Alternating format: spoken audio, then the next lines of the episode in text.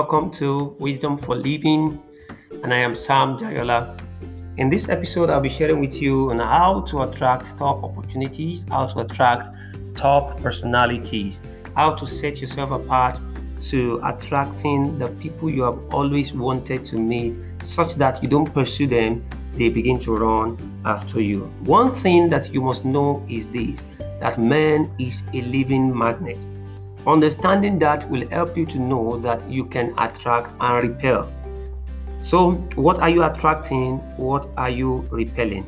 Things you run after, you pursue after, are simply those things you are repelling, because they are supposed to be attracted to you. So if you find yourself pursuing and running after people, pursuing and running after some kind of opportunities, it means you are repelling them. All you need to do is sit down, think within you, and change something from within, and suddenly you begin to attract such opportunities. Now, when you read from Luke's Gospel, chapter 3 and verse 22, there was something there that God said concerning Jesus after baptism. The dove came, and then the word from heaven said that thou art my beloved son, in whom I'm well pleased. So it meant God was addressing Jesus as the beloved son he was pleased with, and he was ready to give him an opportunity for his destiny, ready to launch him into a new phase of his life.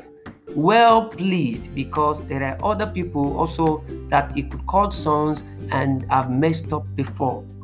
Now, and this we will not understand until when you also go into the book of Acts chapter 2, verse 22 from the Amplified Classic. He said, ye men of Israel, listen to what I have to say.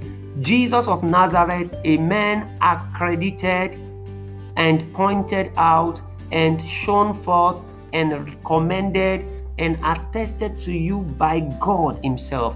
So you can see there that God can accredit a man, God can approve of a man, God can point out a man, God can commend a man, and God can attest of a man.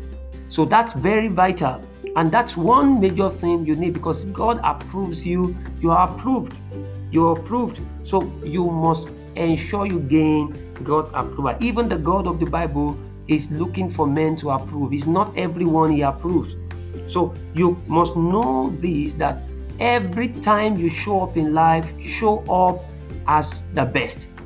We are called to be the best per time. The competition of life is not a rat race, but a race to become our best. So every day you wake up, you should be better than your previous day.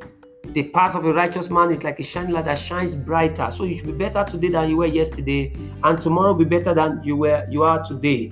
It's better you don't show up at all. If you must show up a day, show up strong every time. Peter J. Daniel said that life is not a dress rehearsal. Every day is a real time. It's not a dress rehearsal. Every day is a day for performance. So you must know that. And it's important you know this from his book, The Deep, by Seth Godin. He said the surprising value of being the best in the world. Our culture celebrates superstars. The surprising value of being the best in the world is that our culture celebrates superstars. We reward the product or the song or the organization or employee that is number one.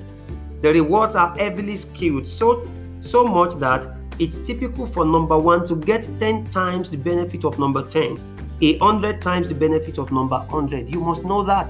And also even Zipf's law supports that. Zipf's law, you can read more about it, ZIPF law.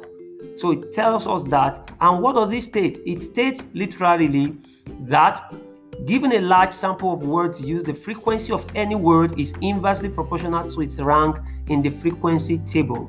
So the meaning is that the word number n has a frequency proportional to 1 over n. What does that mean in a layman's term? This is the meaning. Let me bring it to a practical application now. If you occupy number 10, what flows to you, your worth, is directly reciprocal to it. So it means if you're number 10, the opportunity that will come to you is not 10, it's 1 over 10. If you're number 1, the opportunity that will come to you is 1. So you can imagine that. So it's reciprocal. So it means the higher you are in position, then the more the opportunities that come to you. And that's just what happens in life. For example, you understand the capitalist markets that we have today. The reason why someone keeps succeeding in business is because he has succeeded. So it takes a man that has succeeded to succeed in greater dimension. And the manner in which you succeed is greater than someone that is just coming up. Now, winners win big because the marketplace loves a winner. Now, the reason why number one matters, I think you need to know that. I'll give you two reasons why being number one matters. When I say number one here, I'm talking about being the best. Even God looks out for the best. Number one, people don't have a lot of time and they don't want to take a lot of risks. Have you ever imagined if you want to employ someone and you have 10 people applying, will you go for the average? No, you go for the best. You don't have enough time, you don't have enough time to invest, and you don't want to take risks. So you want the best end to handle your job. So that's why you must constantly work towards being the best. Anything you are doing, that's why the Bible tells you, the preacher said, whatever thing you do, your hand find to do, do it with the whole of your mind. Do it. It's better you don't do it than you do it halfway. Do your best per time. If you are asked to talk, talk like the best. If you are sweeping, sweep like the best. I believe you still remember that speech of Martin Luther King Jr. on being the best sweeper that can ever live. So it's very important you take that to your heart. You are not only the one looking for the best choice, everyone does. So as a result, the rewards for being the first or best are enormous.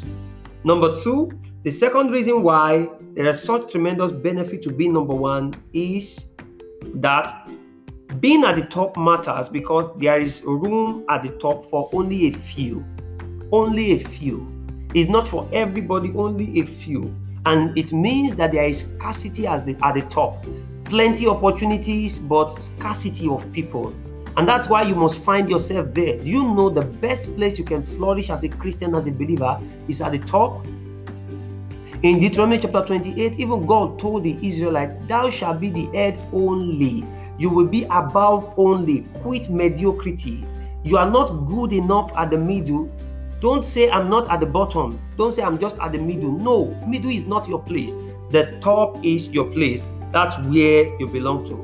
You ought to be the best in the world at what you do. And so the question is this, how do I become the best in the world? Number one, understand that you can't be the best at everything. So you can't really try to do everything if you intend to be the best in the world. Identify one thing that you are best at, you are good at, and become the best there. So look at something that aligns with your strength and give your all to it. Number two, show up the best version of yourself every day. Show up strong every day.